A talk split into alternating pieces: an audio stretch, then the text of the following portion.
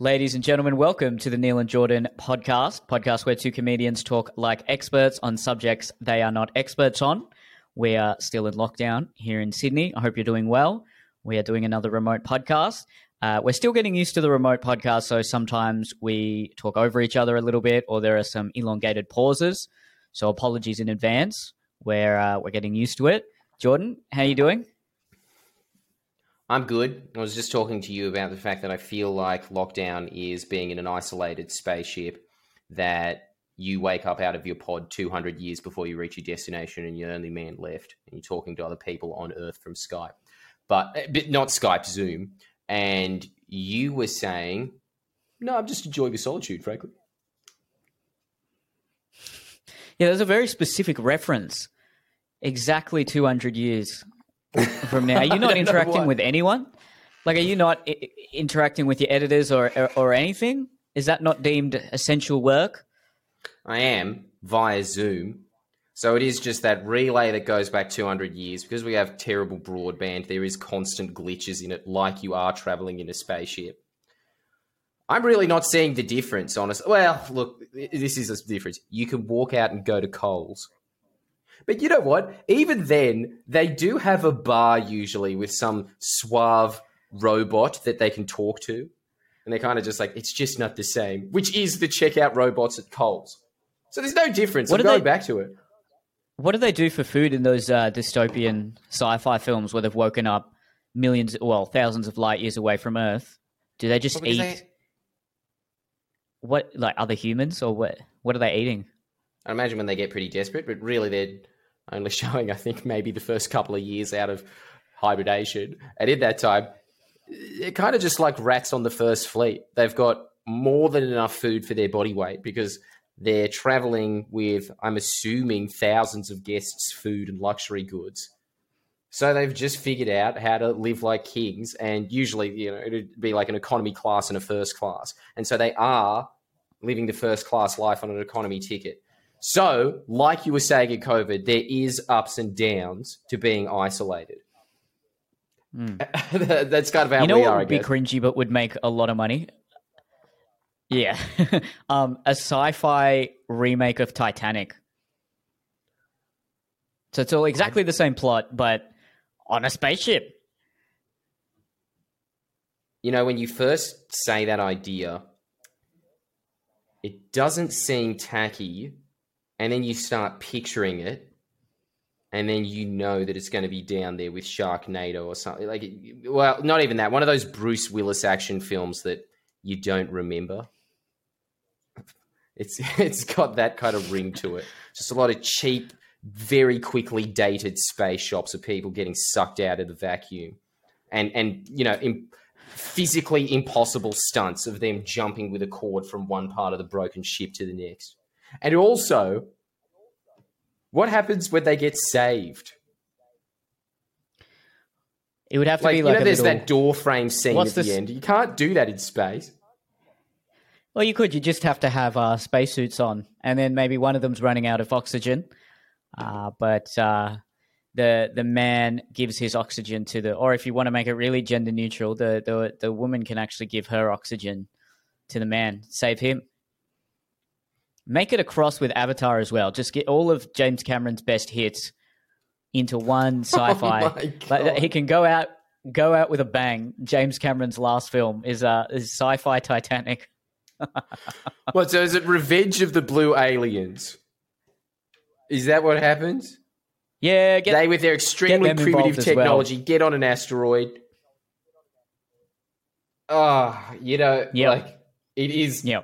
I'm it pitching well it to and him. truly is going out with a bang. And you know what else? You just know it cost like three billion dollars to make that film. It sounds so. It's Oh, two of the most expensive films ever produced in their own timeline. You're mashing them together in what is clearly a money grabber. It, it'll never get beaten. Two of the It'll most like expensive, but also, also mo- most profitable films as well. Hmm. So I think it would. You, look, the- you they're- would they're- watch it. Ah, yeah, of course. You got to watch something like that. They're trying to make space exploration profitable. Um, so, look, this is the first step. They They can uh, film in outer space and also have the technology to do some asteroid mining. There you go. You kill two birds with one stone. Make a fortune. Could you imagine the budget and tech? Well, look, if anyone could do it, it would be James Cameron, wouldn't he? I, I, I really don't like giving that man credit because I just see him as the good version of Michael Bay, but still, it's still the good version of Michael Bay. Um, That's not hard. you know, it's so not hard. You Add just don't have to be a Transformers to it as former well. advertising exec, huh? Add Transformers to it as well. What what if you had a Transformers and Avatar crossover? Avatar versus Transformers. Dude, I'd watch that. Who would win? oh, look, the more of these huge blockbuster film at shows that you, you cram into that, the better. You, you couldn't get enough cheap, Hmm, tacky films that cost way too much and not make that mad. And you know, you know what else as well? You just know the main character would be Mark Wahlberg. Yep. And The Rock would, would be, be- in there somewhere. the Rock. Is he? Did they just morph his face onto just- one of the avatars? Exactly what we talked about last podcast. They've got a rock version of the Avatar. Damn. Well, they did it with Well, Scorpion look, King. Remember that? That was tragic. Speaking of what we Mm. that was a that was a great movie when I was a kid, which means uh, it probably wasn't a good movie. I remember thinking Mm. Phantom Menace was the best Star Wars film ever when I was about ten, and then I Mm, rewatched it on a plane, and I thought, "What the hell is this?" yeah, Um, but hey, speaking of things we touched on last week, uh, we are going to do a, a topic from one of our subscribers. Uh, this is one from one of our $30 subscribers. Uh, if you'd like to subscribe and send us a topic, go to neilcolhackett.com slash podcasts. Uh, you can also send us a question.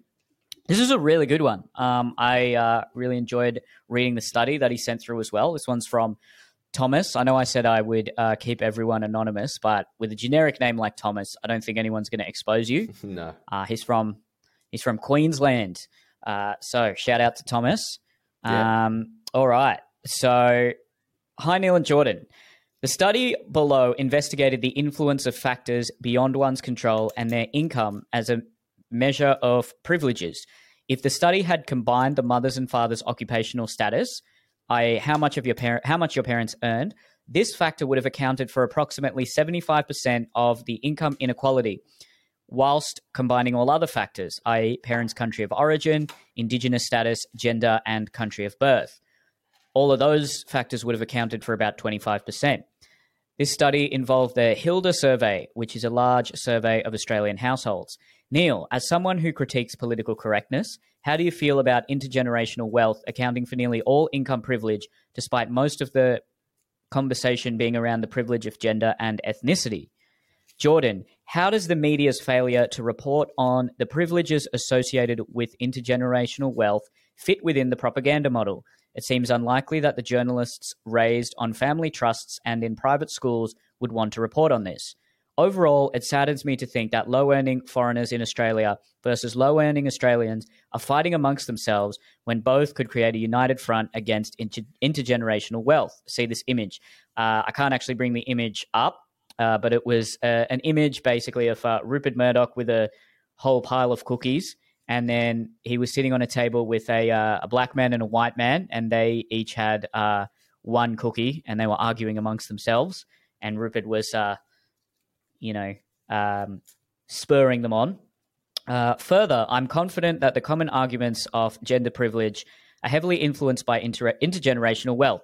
Individuals from low socioeconomic backgrounds are more likely to be sexually assaulted, commit suicide, and die in wars, and are less likely to be in leadership positions or become politicians.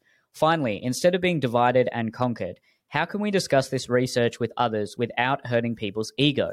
I even had a hard time discussing with my fiance that the study shows your parents' income, 75%, resulting in 12.5 times as much income privilege as being a male. That was only accounting for 6%. Regards, Thomas.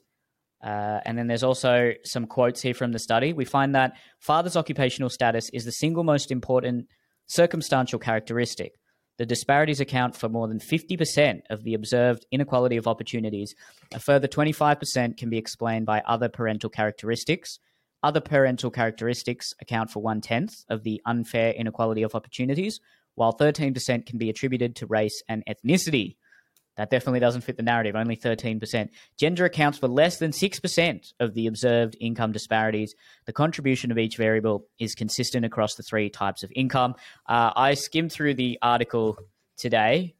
It's really interesting, actually. They basically came up with this uh, formula to determine inequality of, they didn't just um, track inequality of income, but they, uh, they track the inequality of opportunities um, and that was somewhat correlated to income, but not entirely. Um, so I made some pretty interesting notes. Each dollar Australia spends on welfare reduces income inequality by approximately 50% more than any other developed country. So whatever we're spending those uh, welfare dollars on, it's being very effective. Uh, higher GDP growth generally means higher income inequality in Australia. So when Australia was growing at uh, four to five percent GDP per year, uh, this was during the 2000s, uh, the uh, increase in the rate of income inequality grew as well. So income inequality has always been, you know, the gap has been widening since the 80s, but it was uh, the growth of that gap was faster during periods of high GDP growth. Hang on, um, Neil. I just got and, a comment on that to just defend Keating's legacy. There. Yeah. Um, look, sure. Yes, it did go up under Howard and it did go up under Keating. The difference was the reason why it went up exponentially under Howard is because he cut back on welfare programs. Uh, he was not investing that GDP growth money back into society. Like it was, it purely went into tax cuts and buying middle class votes. Um, hmm. The difference is when you go, I, have got an entire stand up show on it actually. You can check it out at friendlyjordies.com. Why John Howard really sucked. But the difference is people, people always say that this started with uh, Keating, that he just started, you know, liberalizing the economy and that created it. And they mm. always show this pie chart, which is exactly what you're talking about now, which is look, uh, before him, workers had a bigger share of the GDP pie, and then it reduced by, I think, something like 10% when Keating put in all of his economic reforms, and now businesses have more of the pie. What they don't add in is that he doubled the GDP in that time. So the GDP was twice the size. Workers had a smaller share of that pie, but it was by 10%. But the trade off was the reason that that GDP growth happened is because he doubled the amount of small businesses in this country by the economic reforms that he put in. So before that, we were on track to get to about a billion, oh, sorry, a million businesses by the Howard era. By the Howard era, we had 2 million businesses in just small businesses. Uh, and sorry, no, it's even worse than that. It was a million businesses all up. So that's also medium and large businesses as well as small businesses. Keating increased mm. that trajectory. So just in small businesses, mom and pop operations turned into a million. Um, on top of that, uh, yes, the amount reduced in terms of uh, wages that Keating increased, but also uh, inflation stopped going out of control. Now, this is something that they're always saying that like he was this Trojan horse that put the unions under control. The reality of this situation is that without controlling unions and saying, look, you're all going to have to come together and agree on not increasing your industry's wages by a certain amount. You're just going to have like this steady 2% growth because what happens is that they're all bargaining at different prices. And so there would be massive winners. Some unions would be able to just like usually construction or something like that would be able to get huge benefits for their workers and their salary would go up. And then there would be other people who were much weaker, smaller industries, I don't know, like niche industries or something like that. Their unions weren't able to keep up pace. So there was that inequality that was happening. But also, the other thing that really happened was that by workers just constantly arguing for wages going up at different prices, you were creating insane inflation in this country. It got to the point that we created something that I think the world didn't think was possible until it happened in Australia, actually, first, which was stagflation, which was that the economy wasn't growing, but wages were just going out of control. And so by giving a steady increased growth of wages of 2.5%, which only just got fucked over by the Libs uh, I think under Turnbull, actually. Until then, we had very, very steady inflation goes up, wages go up a little bit more. Inflation goes up, wages go up a little bit more. We had that for 30 years, running like a clock. Um, and in trade off of all of that, he gave us what you were talking about there, which is that for every, uh, you, you know, the, the, I can't remember the exact stat that you were saying then, but he gave us a social security net that is so efficient, so effective that when we put money into that social security net, which still more or less functions the same way that he set up, you are able to get those kind of outcomes if you invest in it, where you just get so much more wealth inequality reduction by investing in that social security net than anywhere else in the country, I mean, anywhere else in the world. But sorry, that mm. keep going with the stats.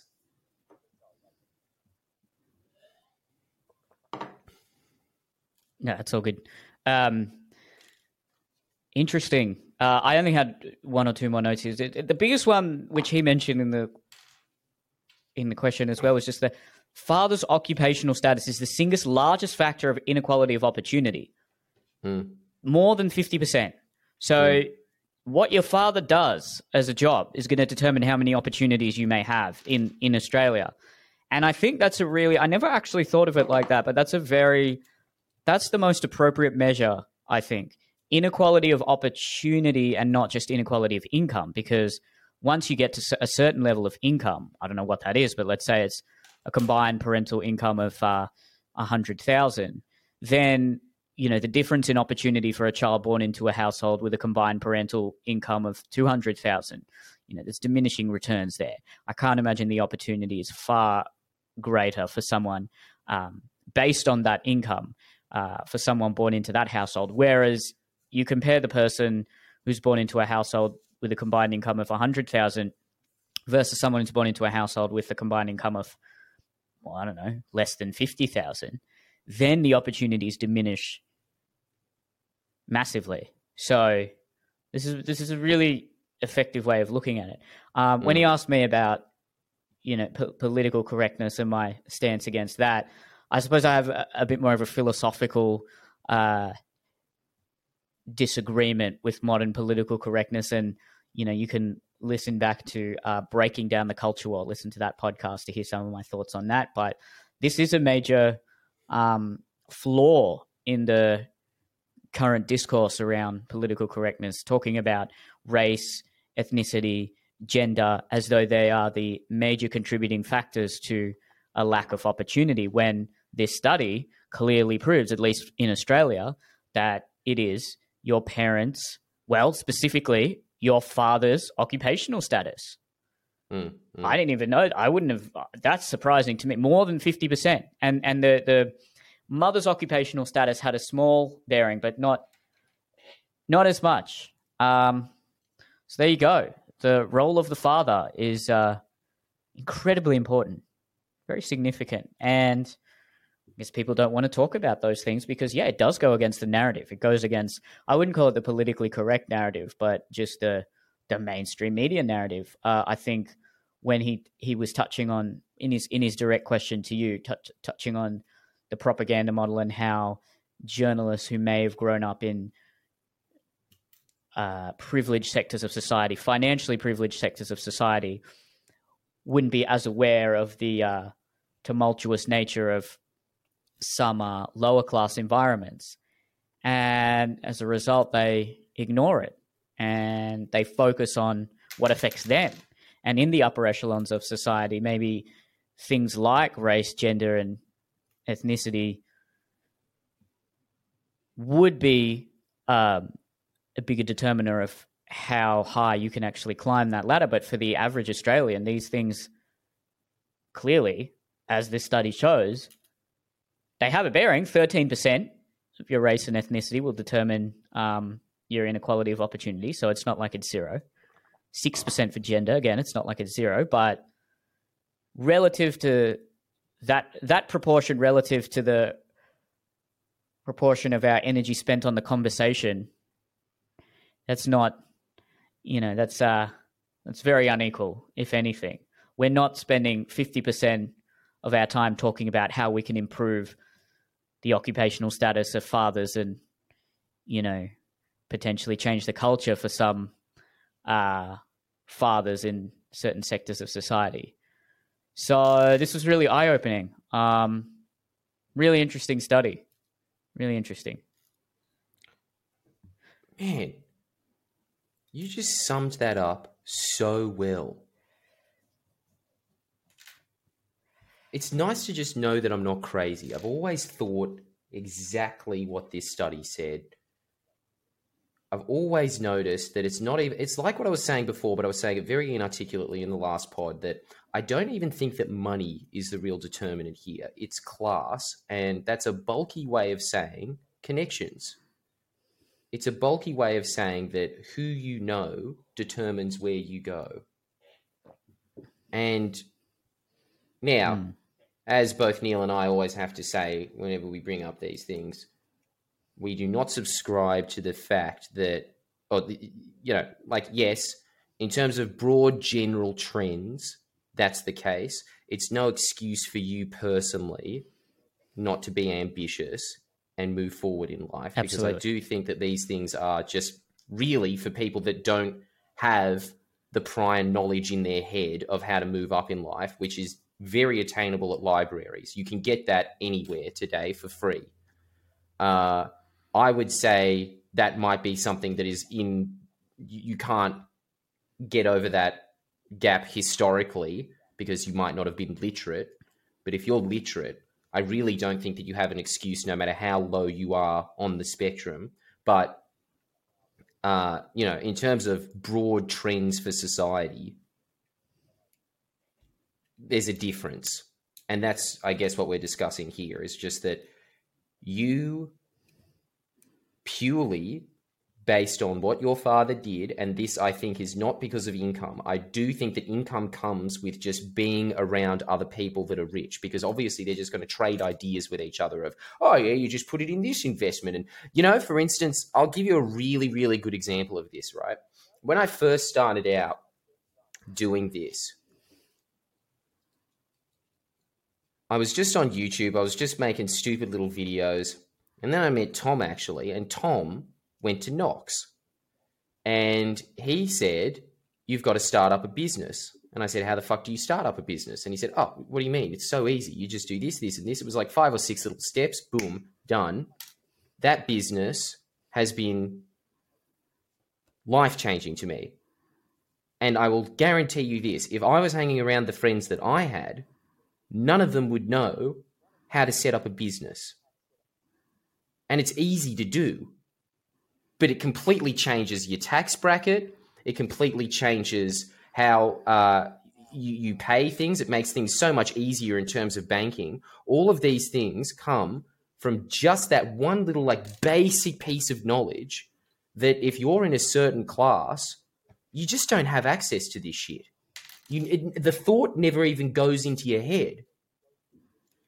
The thought for us from Mm. my class was kind of just like get a job. And my dad, when I was like yeah, doing like starting with YouTube, and you know, he, he was supportive to the degree that he could be in terms of his, but like he could never understand. Look, he was also like he used to yell at me all the time and say that I was a bum, and like he was absolutely right. I was a complete bum. Um, but I was trying to go somewhere. But the thing was, he came from a class where you don't go anywhere. You go out, and this is. I remember this conversation like it was yesterday. He was just like, "You're out of uni. Go get a fucking job." This was like two days after I graduated, and he was, and I was just saying, you know, I was just thinking of maybe doing something like comedy, and he couldn't comprehend in his head. He was just like angry that I'd even try and do that, and he was just like, "No, go out and get a job." And you know where he wanted to get a job at some company that makes like gas, at some company that makes natural gas. He was just like, "Go there. There's a, there's a resume for that."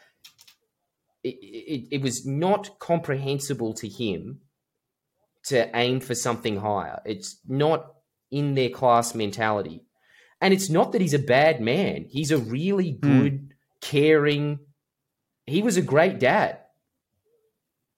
But that's just the prism that he was brought up in, you know? So it never it, it, was it was like this was the undertext of the society of, of what was happening there. I can I I know that this is what that exchange was. You are not of the class of people that are on TV. That's not for you. You go pump gas. You know, that's that's what he was saying there. Hmm. Oh, it's it's your environment and the circumstances you're born in, the people you're around, will have a huge effect on not just where you end up or even the possibility of where you could go, but just how you think about your career and your life. Um, I think I've mentioned this on a previous podcast, but I remember when I was in high school, I had a very different experience to you. Uh, I asked my parents, hey, can I get a part time job? A lot of my friends have part time jobs, and they said, no, you have to study because that is the middle class ethnic mentality, mm. especially East Asian. Uh, mm. Study, get an extremely high ATAR. That will ensure that you can get into a good course in university and you'll get a great professional job and live a very comfortable upper middle class life. Mm. Um, mm. So, to my parents, doing something like working at a place that pumps gas, that I don't think it was completely out of the question, but it wasn't in their outlook for me. Um, no. And that rubs off. You know, I just accepted the fact that, okay, it's not about whether I go to university, it's what am I going to do at university? I mean, ironically enough, I didn't even get a degree, but mm. the environment will shape what you think is possible. Uh, and like you just said, that's not an excuse to then wallow in self pity, having grown up in uh, harsher circumstances. I think there's always a better option than a victim mindset. Um, I suppose if I were to play devil's advocate here, there's a, a prominent conservative idea that even if income inequality or wealth inequality is growing, as long as the uh, people who were previously worse off in society are better off in absolute terms, then that growing gap shouldn't matter. Go go through that now, one more time. I, so, if the say the Gini coefficient is is rising, if the gap between rich and poor is continually widening, it's not a moral it's not a moral concern insofar as the people who are at the bottom of that curve, the people on the lowest incomes, are still increasing their material wealth, increasing their standard of living in absolute terms. So mm. there may be the billionaires, their wealth is increasing at 50% per year. But so long as people uh, in the lowest tax bracket are still increasing their wealth, even if it is at 2% per year, that's not off ethical concern. That's the argument. What are your thoughts on something like that? That's entirely Keating's argument. That is what they call a third way argument. And I subscribe to it. The problem is they say that the remedy for that is to vote for the Republicans or to vote for the Liberals, but they use that as a mask to not. They they kick off all the ladders, and instead of making, I think under Keating and Hawke, the uh, the average millionaire now I'm just picking out numbers, but I do remember reading these. But it was something along the lines of they were growing in wealth by, I don't know, let's just say 15% a year or something like that. And the average person was growing at 2% a year. But as you can plainly see from uh, how the Liberals actually do handle the economy, people's wages have been going down. They've been reverting. They've been getting worse. Housing affordability has gone through the fucking roof. They're now at the stage that 50% of the population will never be able to afford a house ever. Uh, the rest of them, think about that. That means that the other 50% are still living in shit boxes, like, you know, run down fucked apartments and, you know, just uh, shacks and things like that. That's still in that 50% there. Um, and if you see it, it's just year on year explosive growth for corporations and the uh, upper class. But hmm. yes, they are. You can make that argument, and that is an intelligent, cogent, and doable argument. The reason that Keating implemented it is because he just realized there's no way that you can ever beat the billionaire class. All you can do is be extremely clever, smarter than they are, and make sure that they're happy, but also in the meantime, raise up the rest of society. But there's very few politicians that are as smart as that man.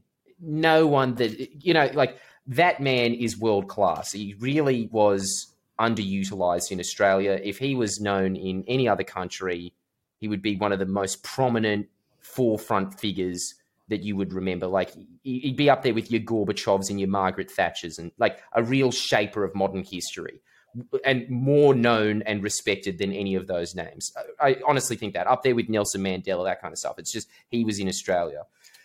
Wow. Um, the thing is,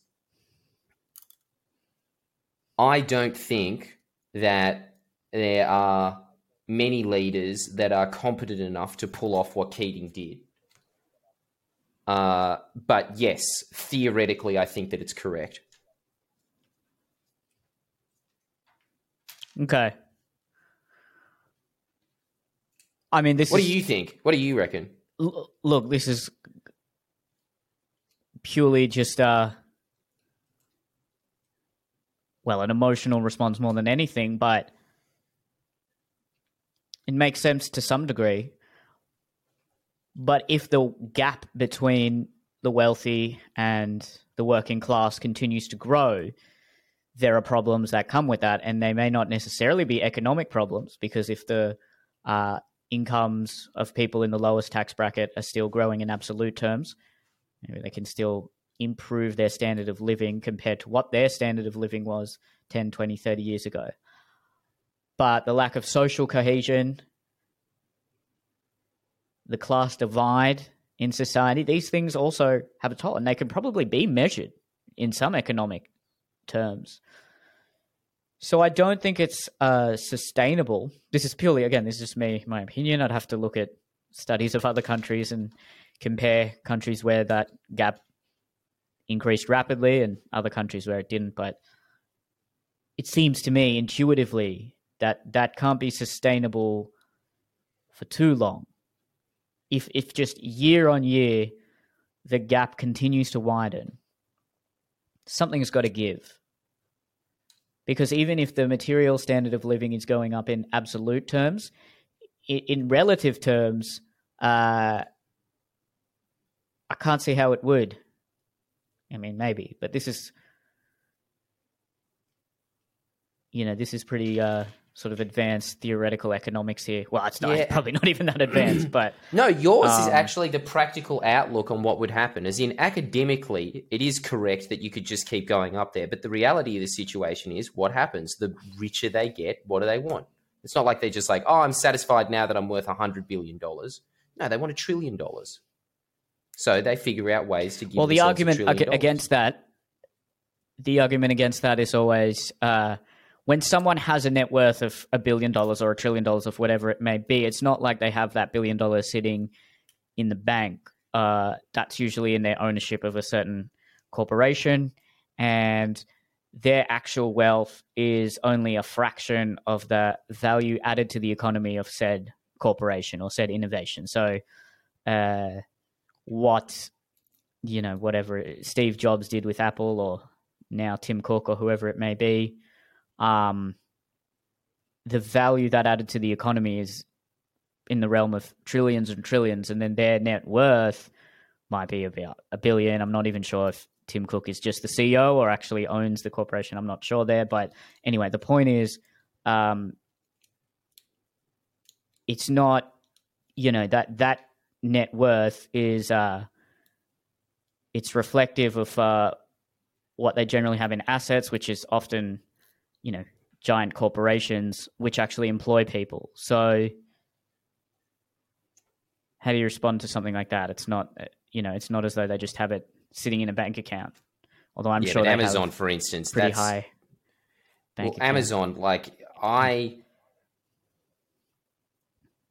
Well, first of all, they have you know some of the worst uh, industrial relations records in the US as it stands.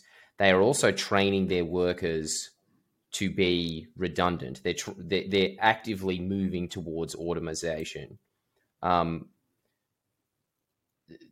the end of the day, like it's just the same thing throughout all of history, which is that no, people will try and maximize profit year on year on year on year. So, you know, there might be some truth to the fact that there is people that are employed and that they don't actually have that wealth sitting in a bank account that it kind of just is i don't know like a fraction of the gdp but again this comes back to the same point between howard and keating right? It's like okay the gdp might be increasing but where is it going? I think it's just a microcosm of that. Um yeah like amazon i suppose has made life a lot more convenient for everybody that's definitely true but it's also getting to the point where it will one day be 50% of the world's business will be one corporation. Can you imagine the power of concentrating all of that into you? It's just, it's phenomenal. Like, there was actually a point like that in ancient Rome where Crassus, I think Crassus was worth, ah, Jesus, again, like all these figures, but he was way, way, way, way, way, way richer than Bill Gates. Way richer than Bill Gates in terms of comparative wealth. Mm. And, you know, the guy could raise armies at, at a whim, could just invade other nations because he felt like it, because he personally just wanted a, a statue of himself. The, the level of power that comes with having that much share of a GDP in yourself. It's like what Bill Gates says. Like, there's, there's something seriously wrong there just intuitively when Bill Gates can actively make the argument that Microsoft should be on the G8 because it earns more than Canada does. I don't know if that's still true anymore, but there was a point where it was like, no, they they are richer than Canada. Jesus. wow. But Something's got to give. I, mean, suppose this- that's that's the whole thing. Is I, I think that it's just like it's all academic. Everybody always just sits there and looks at your Bernie Sanders figures, and it's like, yeah, yeah, yeah, they're right. But did Bernie Sanders really practically get anything done? I'm sure that he got some extra workers' rights for Macca's workers and things like that, and he was able to slip through a few little pieces of legislation here and there. But are you able to hold the reins of power for a significant amount of time, like Keating did for 12 years, and completely change the trajectory of a country? That's the real test of where academia and theory meets re- meets reality, right? Mm. Uh, so yeah, I think that yes, that's true. And if, but like the other way to look at that is what happened in practice when Keating did do that. And yes, he made the rich richer. The poor did not get poorer really. Um, what actually happened in the end was he became a victim of his own success because he was creating, like with all of that, he, actually he is Jordan Peterson's wet dream, where he's you know that classic saying of like you want uh what what is it again? Equality of opportunity, not equality of outcome. yeah. That's really what Quality he was of opportunity, creating. not equity. Yeah, yeah, yeah, yeah. That's what he was going for, and Yes. succeeded in doing, as you can see by the fact. There he is, the man. Yeah. That's what he was God, doing there. He was creating. to have. I know. Especially with a grey shirt. Anyone that like you really know that you're getting into that uh, self-help mode when most of your t-shirts are just from bonds like ours. It really is just that. Got to keep it simple, man. You got to keep it. They look the best. Completely redesign your wardrobe if you haven't mental already. energy on what. Exactly. Expend your mental energy on what is worthwhile, not on picking out an outfit, especially when you're in lockdown, when no one's going to see it. I know. And it looks better Hmm. than most of the shit in your closet anyway. Um but yeah, he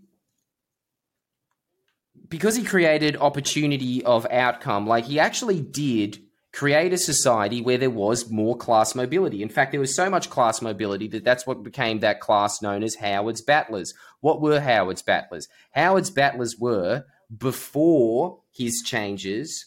Labor voters, strong, solid labor voters that had jobs in industry and factories. And then because of his changes, all of a sudden, those factory workers, if they're enterprising, they go, oh, fuck, actually, I can open a business because it's really easy to get a loan now because he's just deregulated the banking system, you know? Um, I can do that because there's a strong enough social safety net. He gave people the conditions that if they wanted to strive for a better point in life, they could. They had those tools there for themselves. Increase the level of education in this country, all of that kind of stuff. Mm. That that's leadership right there. That's creating a better future.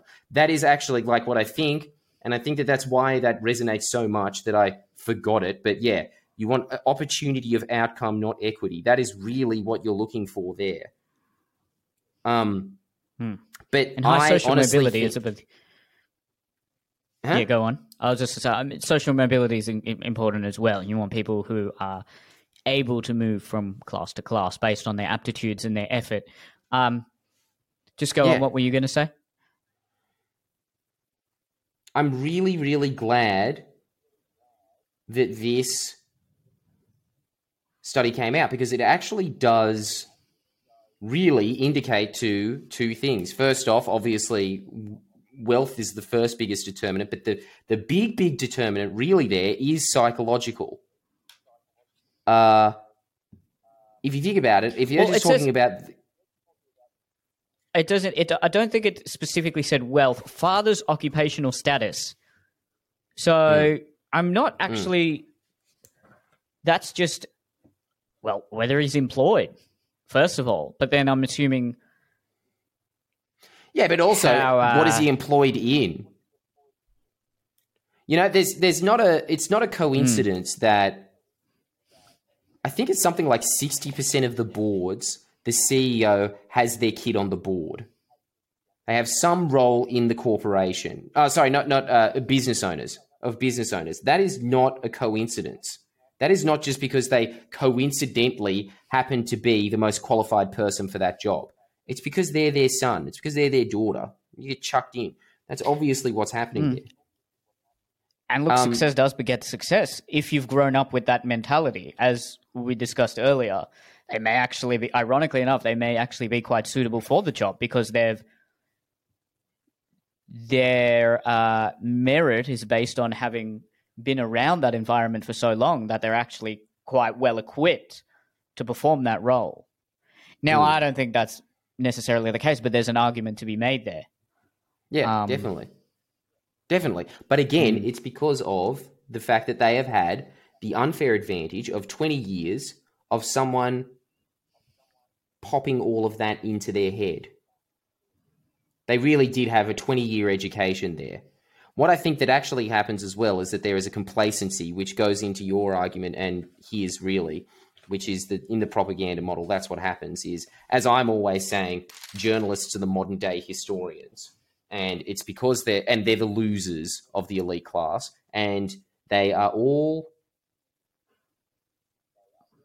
in that realm together, and therefore they see the world in the same way. And this is something that mm. I'm actually seeing a lot more now that I'm having a lot more journalists write about me in a way where they're personally talking about why they don't like me, when I really dissect what they're saying, it really, again, comes down to what my dad was saying as well, which is that, like, you are not part of this class. You don't belong here. Why are you more known than me? Fuck you. There is a, definitely an undercurrent of that um, and it's like again, like really, what they are saying is know your place. Um, I'm going to hmm. get into it like with a lot of video responses to it because it's very very obvious that that's what's happening there and and and like the mental laziness that goes into that that they don't understand that they are there because of the people that they grew up around with there, there might be some very superficial if you said that to them they might be like yeah yeah yeah anyway anyway let's talk about how you're a racist you know that they'll that is at the forefront of their mind Hmm. Yeah, that, that, that, that, it definitely isn't a perfect meritocracy. I guess the question you'd then have to ask is whatever changes may be made to the system, uh, what are any potential adverse effects of those changes, and could they actually hinder people's opportunity to climb up the social ladder? Uh, also, it's something as simple as you know, if someone has already been given an apartment by their parents or $100,000 in a bank account. I mean, compare that to someone who starts off with $100,000 of HECS debt. I mean, that $100,000 just as a lump sum, if you invest it, that's going to grow. If you just put it in the ASX, it's on average going to grow at a certain percentage each year.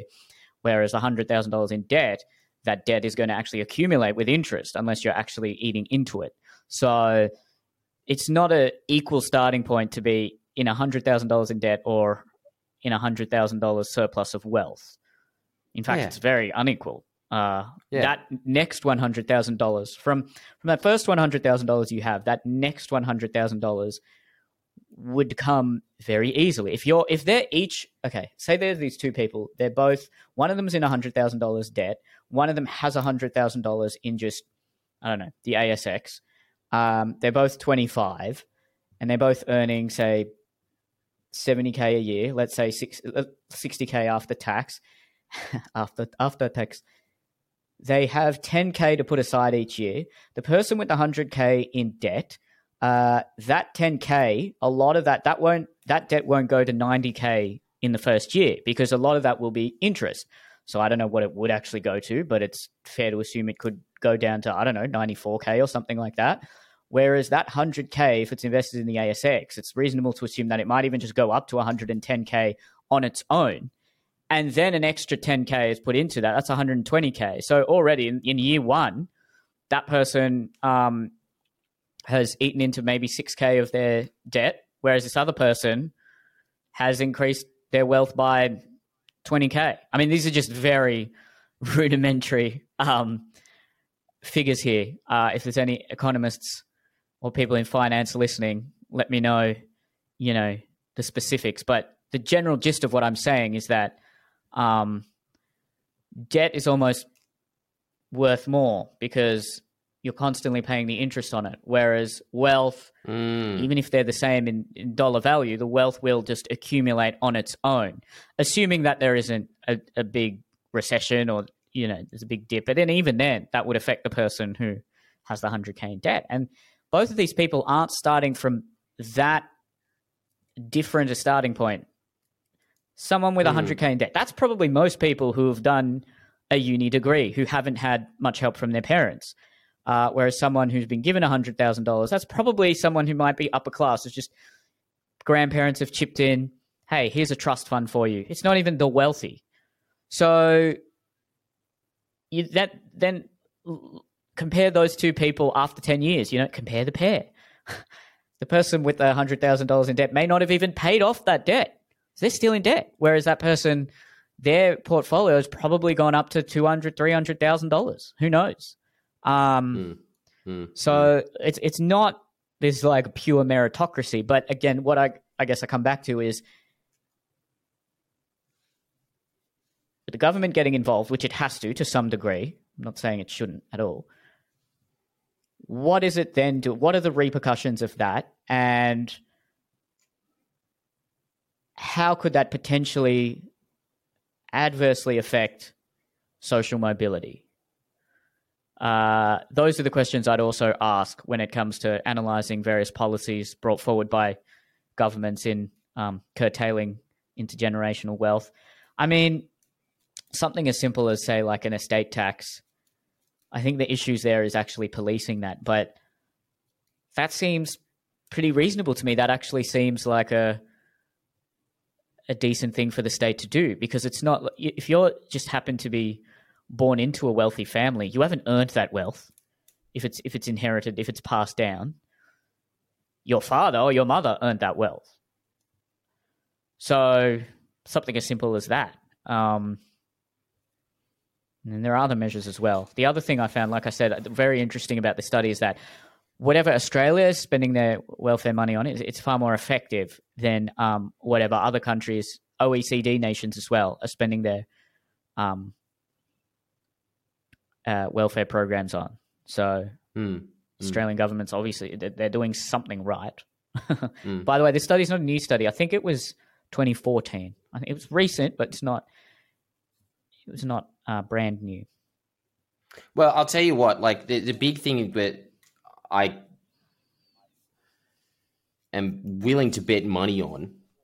I think that the reason that ours is better, and if you did the study now, to be much, much, much less effective because we've had six years more of Liberal Party rule, but they would be privatising the welfare system. They, well, they are privatising the welfare system bit by bit here and there. Oh, well, you guys don't need to do your little telephones at Centrelink. We'll just give it over to our mates in this corporation over here. No, no, no, we don't need qualified. We'll just send that contract off to them. What are they going to do there? They're just going to sell, like something like that, for instance. Like just if you privatize the phone service at Centrelink,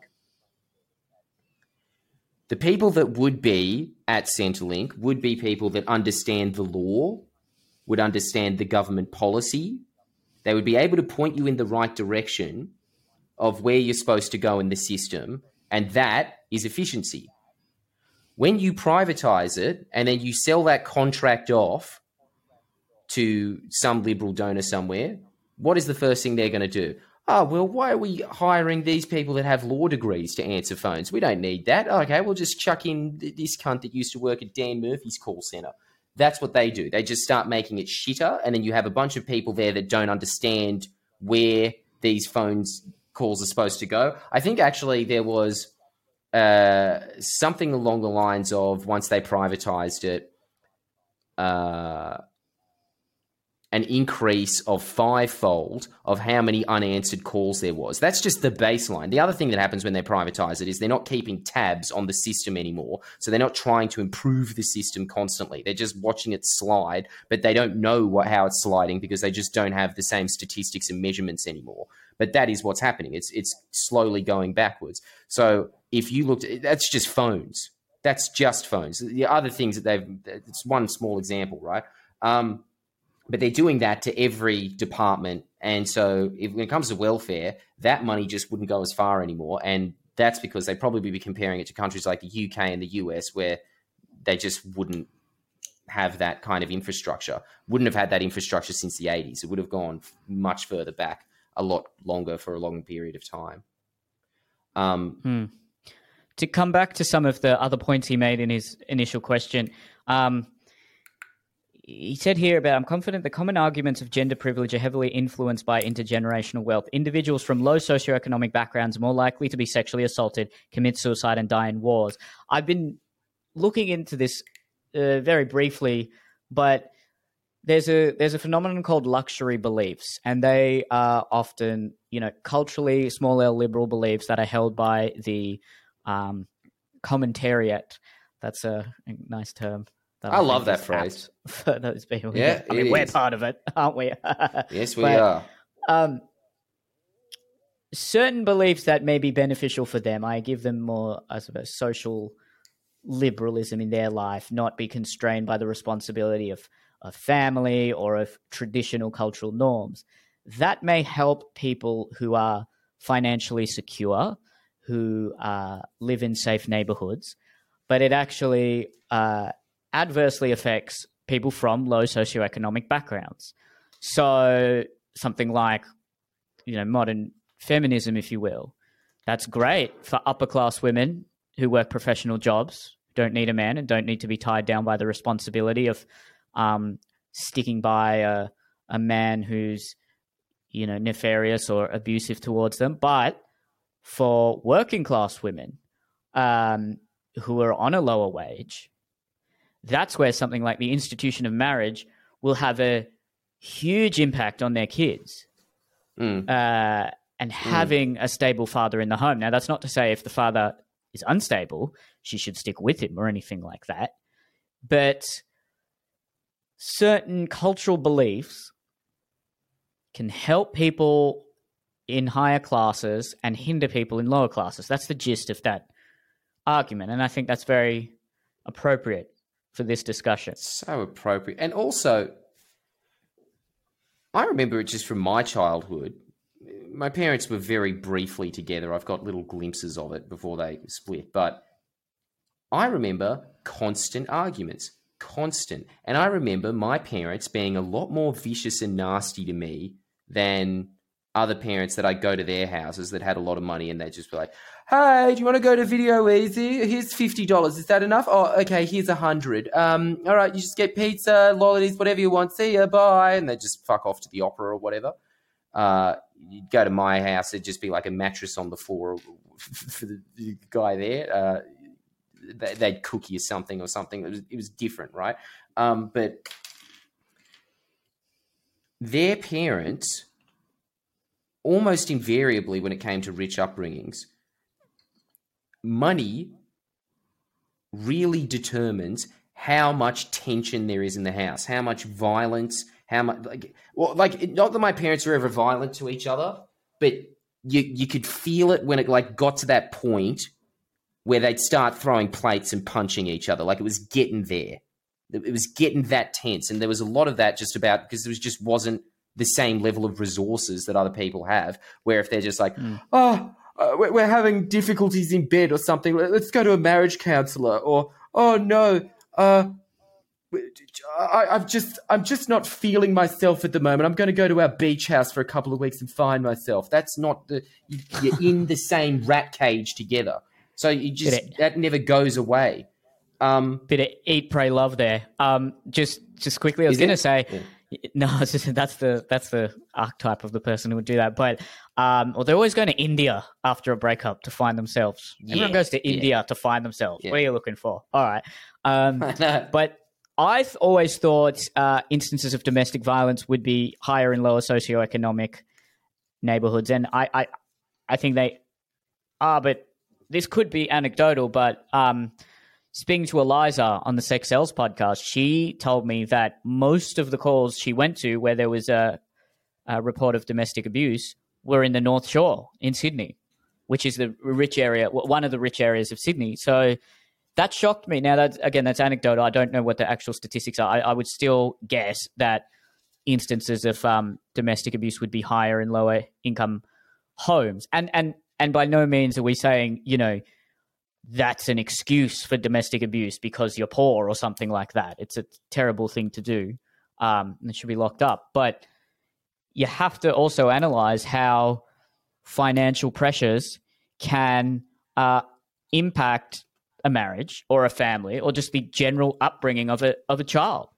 Um, and to say to have certain what you could call luxury beliefs people who are financially secure, not only financially secure, financially well off, wherein leaving an unhealthy marriage wouldn't have a financial impact on the on the children, or it, it may it may go from you know whatever it is, a combined income of three hundred thousand to just one person's income of a hundred thousand or something like that. But there's no uh, major financial stress that is incurred, and that doesn't rub off on the children. That that you know, it's made me rethink a lot of the ideas I've had um, because I've been very progressive when it comes to relationship ideals, and I think I generally still am, but I I am a lot more uh, cognizant of, I guess, how class plays a role in these sorts of situations. And then another paragraph he said here is instead of being divided and conquered, how can we discuss this research with others without hurting people's ego?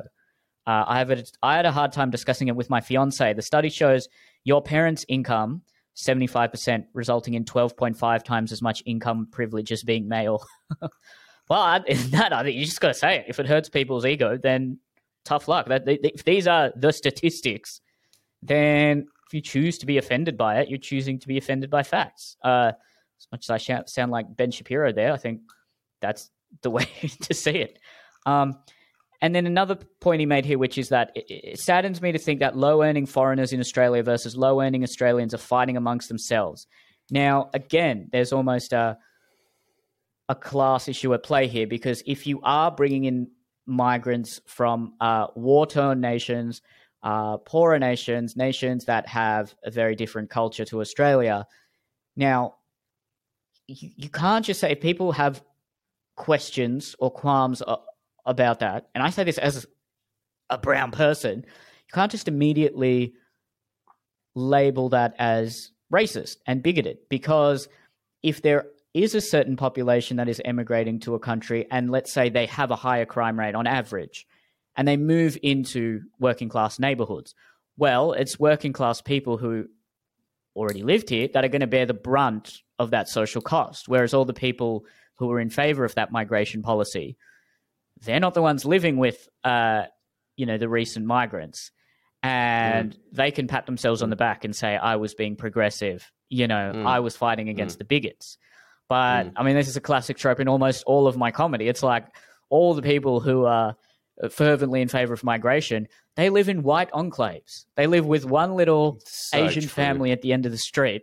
Like, yeah. again, I'm not saying um, not anti-immigration or anything. Obviously, I'm not anti-immigration, but hell, even my family who are Indian, we uh, grew up in Hurstville, and Hurstville's always the suburb Pauline Hanson uses. But look, it really did transform in the space of 10 years. Now, a lot of these were Hong Kong immigrants. And if there's any case for uh, refugees coming into Australia, it's people from Hong Kong. Dissidents in Hong Kong should be granted refugee status here. But uh, the suburb transformed in the space of not even 10 years, five years. All the stores mm. were mm. Um, Cantonese and there was you would hardly hear English walking down the street. Now, again, I'm not saying that's some kind of as some kind of hateful sentiment. And I mean, look, maybe there is a bit of unconscious fear there. Um, and to be honest, I actually feel much more comfortable there than I do in like the northern beaches. But um, you have to allow people the space to have these conversations because it usually is people from a certain strata of society that are bearing the brunt of the negative, potentially negative impacts of luxury beliefs, such as, you know, very high rates of immigration, uh, progressive cultural ideals. Uh, these generally benefit people in the upper class more so than they do people in um, lower stratas of society. And that's just something that I think people don't actually. I mean, even look at something like the riots that happened here in Sydney just the other day. Um, I don't know this for a fact, but just looking at some of the footage and the photos, they looked like there were a lot of people who worked in construction, uh, mm.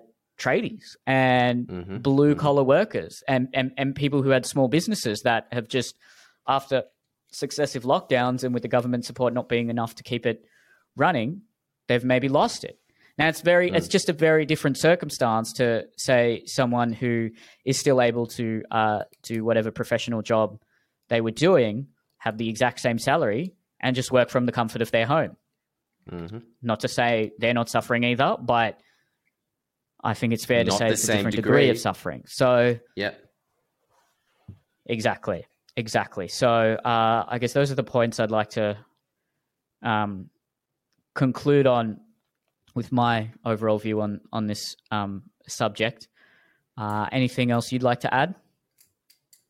Well, actually, I've been thinking about that a lot. Migration recently, and I think it's important to put this on. Which is first off, and this is really interesting. I never thought about this, but I talked to this lecturer that was talking because I'm, I'm I'm obsessed with overdevelopment now uh, that's my new little rabbit hole. But he was talking about that, and he was saying the reason that people are so pissed off when there's apartments that are getting built in their uh, neighborhood. There's many factors to that, like we were just saying, but something there's something very like overdevelopment in terms of why the fuck are there so many apartments that are getting built in Sydney? And I'll tell you why. It's because the Liberals' entire migration policy is just based on how do we increase Coles' profits by 2% over the next year. And if there's just more people in the country, then more people need to eat. so Coles goes up. You know, that's that is their it's it migration policy. You can look at all the think tanks that go into it. Look at who funds those think tanks. It's always things like BP. Always property developers. It's always Coles. It's just people that more bodies equals more money. So they just pump them into the fucking western suburbs of Sydney, pump them into the northern suburbs of Melbourne. Um, but yes, it seems to piss off this changing of cityscapes to just make it overbuilt, just so many apartments, uh, turning everything into duplexes, destroying all the park space, making it all just like a concrete jungle. That angers people because localism, as in your little suburb, I never thought about this before, is just a microcosm of nationalism. So when people are just like, you fuck off, get out of Australia, we're fucking full and stuff, like everyone has that feeling on a small level when it comes to their suburb. I feel it. I don't feel it because I, you know, for the past 10 years I've lived in Bondi and that's always just been overdeveloped and shit. Um, but my girlfriend who lives in the Shire, when I go down there, you see it. It used to be just that picturesque suburb that Andy from Toy Story lived in, right? Everybody with their nice little quarter acre block houses. And then all of a sudden it's just duplex, duplex, duplex, apartment block, duplex. That's happening like at a, a breakneck speed in this. And I could go into that another. It's actually really interesting why. But that's happening there. And that makes people really angry. And it's such like the thing that is just amazing about all of this when it comes to these like upper class types, right? If you look at, say, them just attacking me, for instance, what are they always saying? They're just like, oh my God, I can't believe he said that. What the fuck? That's crazy. And it also goes into why there would be more domestic violence calls from the North Shore. It's because in the North Shore, they tolerate less because they've not exposed to anything, right? Whereas when you're in the western suburbs, you're not going to call for domestic violence. Everyone else is getting domestically violent and, and, you've got other things that are like big on your plate that you're worried about which is like they can say oh okay i'm just going to leave. Uh, but where are the fucking women's shelters in the western suburbs? They're all getting closed down because of privatization. So where the fuck do they go? You know so they're not going to call the cops. Um, there's all that shit happening there. But yeah when it comes to migration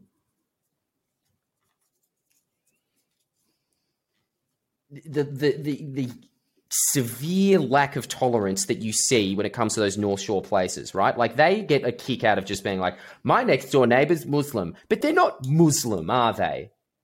They're like that. My like I, I, I, sometimes wear like a stylish hijab when I go to the beach or something as like a fashion statement. They're it's not, me. I'm fresh out of the Afghan caves, right? Yeah. It's not that. It's a completely, it's like the working class of the third world meets the working class of the first world. That's what's happening there. Whereas if you have ethnics that are going into like the North Shore or something like that, that's the upper class of the third world with the upper class of the first world. They're going to have a lot more in common than these ones down here, right? Um, but yeah, when it comes to migration, they are just just some of the things that I, I have never really thought about before, which is also that you're just cramming more and more poor people into a place where there's less and less resources, and it's becoming more and more ghettoized. Like there's a, a, constant thing that you hear town planners talking about with all the apartments that are getting built in Sydney, and you can already see the cracks emerging when they're just brand new developments. Uh, and they are talking about the ghettoization of Sydney, which is that North Shore is going to stay in its little first world pocket, but it's like in the US where you go to the hood and you go to the inner city. I think there maybe it's turned around and gentrified like it has here, but whatever, like the where the poor people live, there's very little difference between where poor people live in the US and a third world country. They'll have a few more resources, but not many.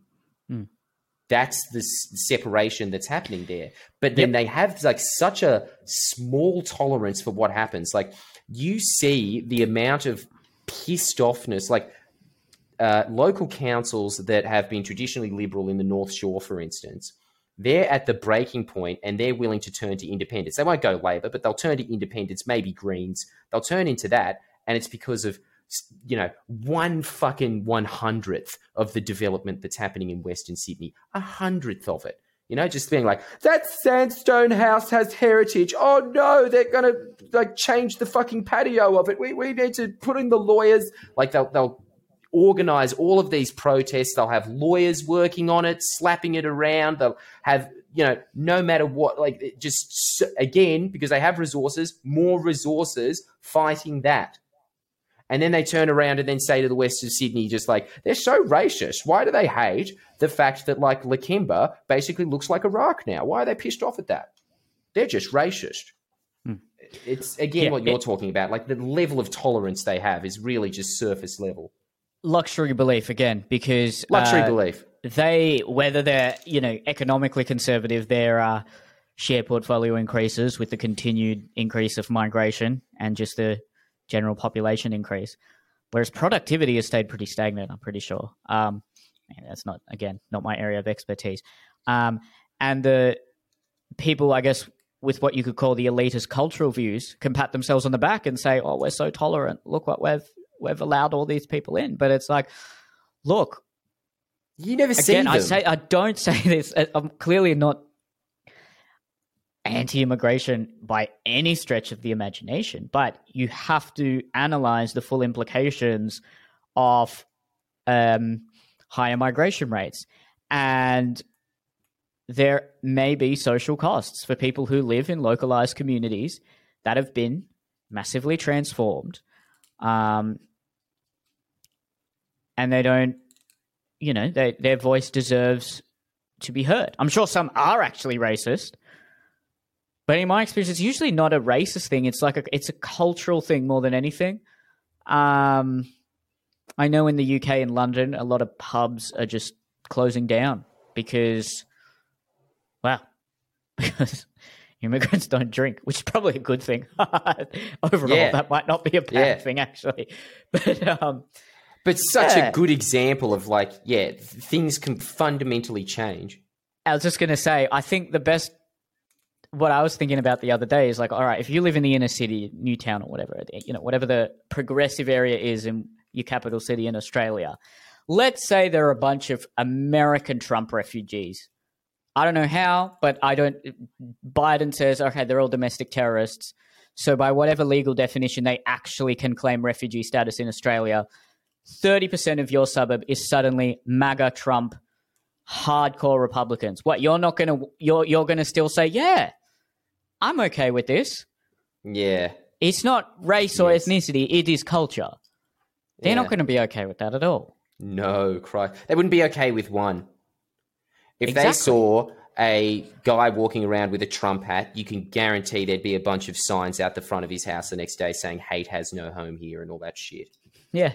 And the ironic thing is, you know, in um in the UK they had a by election for one of their uh I think Northern England seats uh, a couple of weeks ago, and it was predicted that it would go to the Tories because they've just been winning everything there. But um, there was an independent that ran, and apparently he's a bit of a firebrand, infamous for running as an independent in very hotly contested seats in the UK.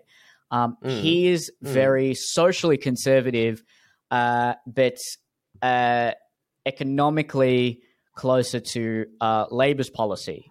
I think. Mm, and mm. it was a very high Muslim population. Uh, and some of the policies they enacted were, first of all, they were talking about how Boris Johnson is close to Modi. So they were trying to make it a Pakistan versus India thing, mm, which, mm. which, first of all, mm. I don't know how inclusive that is. Um, there was also footage, which I found is so ironic. There was footage of the Labour MP being I don't know if harassed is the right word, but uh, heckled by uh, Muslims saying that we don't want uh, LGBT acceptance toward our children's school, which I just thought that was like hilariously ironic in a weird way. Because it was like, well, that's another like that's the it, it's similar to like the TERF versus fourth wave feminism battle, which I just sit there with my popcorn thinking, well, uh, look, this is what you get.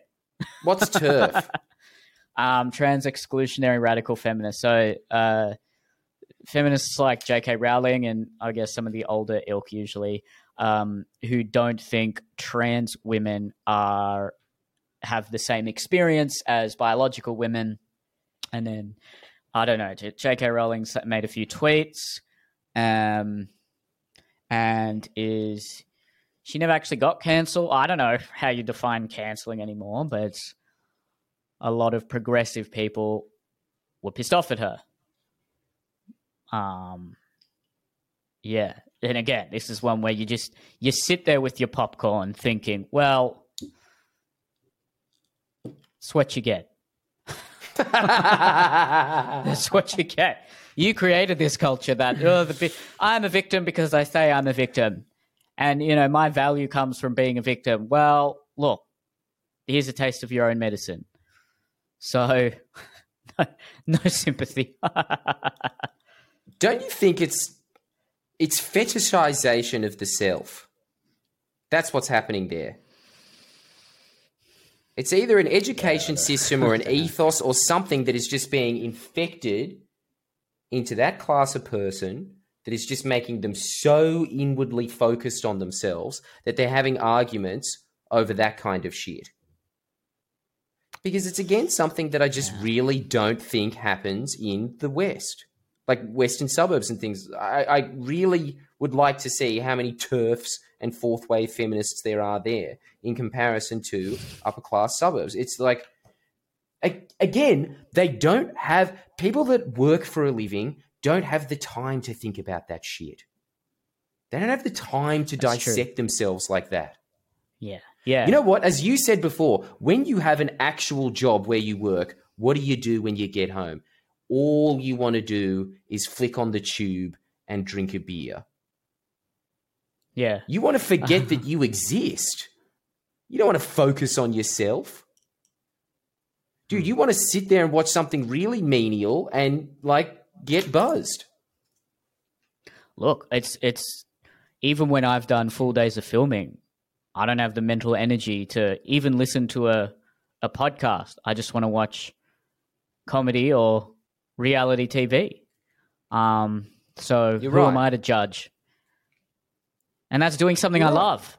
love. so, yeah. yeah. you know, um, well, that was great. That was I really enjoyed that discussion. I think we'll wrap that one up there. Thomas, thank you. That was a brilliant topic. Uh, yeah, thanks. Thomas. Thoroughly enjoyed that one. Um, and, and you, you know what else I'll say as well, Thomas? Yeah. Thank you for thinking about that stuff. You're really on the right track with it. Yeah, and, and all the best. I think you mentioned that the fiance in there. Well, hopefully, after you've told her that gender accounts for six percent of income privilege, hopefully she's still still in it for the long haul. And all the best with your uh, with your wedding. Um, She'll come around. Yeah. yeah, she maybe. has to. You're the mo- your occupational status is going to determine the future of Her your future, future. children. Exactly. Her children's future determines is is dependent on whether you have a good job. So get a good job. All right. Well, thank you for listening, guys. Just to wrap this one up, I'm going to be extremely uh, shameless and plug this CBD oil, whom I have a sponsorship with. Um, it is Crush Organics CBD oil. It's actually really, really good. It's improved my sleep dramatically. Uh, so go to crushorganics.com, use the code Neil, you get 40% off. If you haven't tried CBD oil, it's it's it's really good. What so, does it do? It just makes you sleep. Calms you, alleviates uh, anxiety, tension, stress, and it it really helps you sleep. I'm sleeping as good as I have been since I was a kid, and this is in a lockdown where I, you can hardly get much exercise. So, uh, cannot say enough good words about uh, good old Crush Organics. Use the Look, co- make sure you I'll use the code this. Neil. Use the code Neil. Use the code Neil, but I'll say this: it's sad that a product like that has to exist, but I'm glad that it exists. It's all natural. It's all natural. It's just again like that whole thing of I know exactly that. Just not being able to get a proper night's sleep and tossing and turning. So it's good well, to know that, that there's an alternative there. Just really quickly to wrap this one up, because a lot of our job is just sitting there looking at screens that's mm. not exactly conducive to restful sleep. Whereas uh, if you, if you work a labor job, you probably do as long as you know your shifts aren't too intense. You probably do sleep well. You, you have the capacity to sleep a lot better than we do. So I'll tell you what, like that's definitely true. My dad was in bed 10 p.m. every single night. I'm at bed yeah, 2 a.m. and then I get up and just be like, oh, I'll just work till 4 a.m. That's me. that's So, what happens yeah. eh? in lockdown. You just uh, gradually your your the time you go to bed gets later and later and later to the point where you're like, all right, I'll just stay up from five a.m. to five p.m. and then go to sleep early. Having said that, this lockdown, I've been, I, and it's half of it's because of this.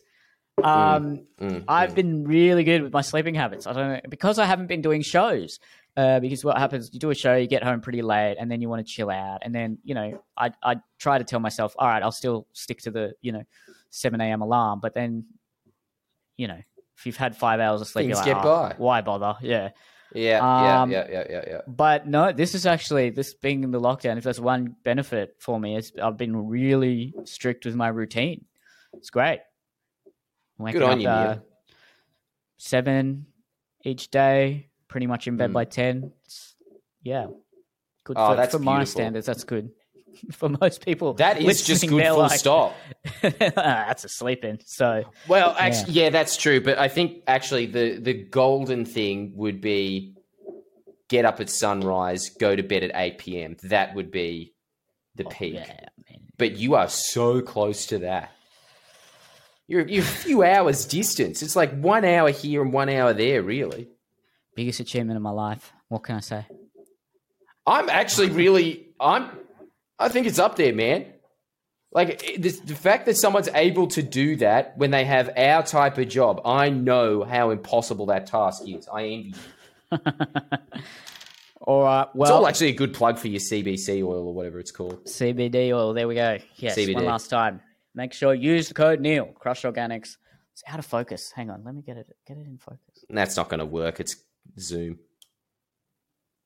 Oh well. Well, it's got a beautiful um, packaging. All right. Well, thanks it's for listening, guys. We will uh, see you next time. Bye, guys.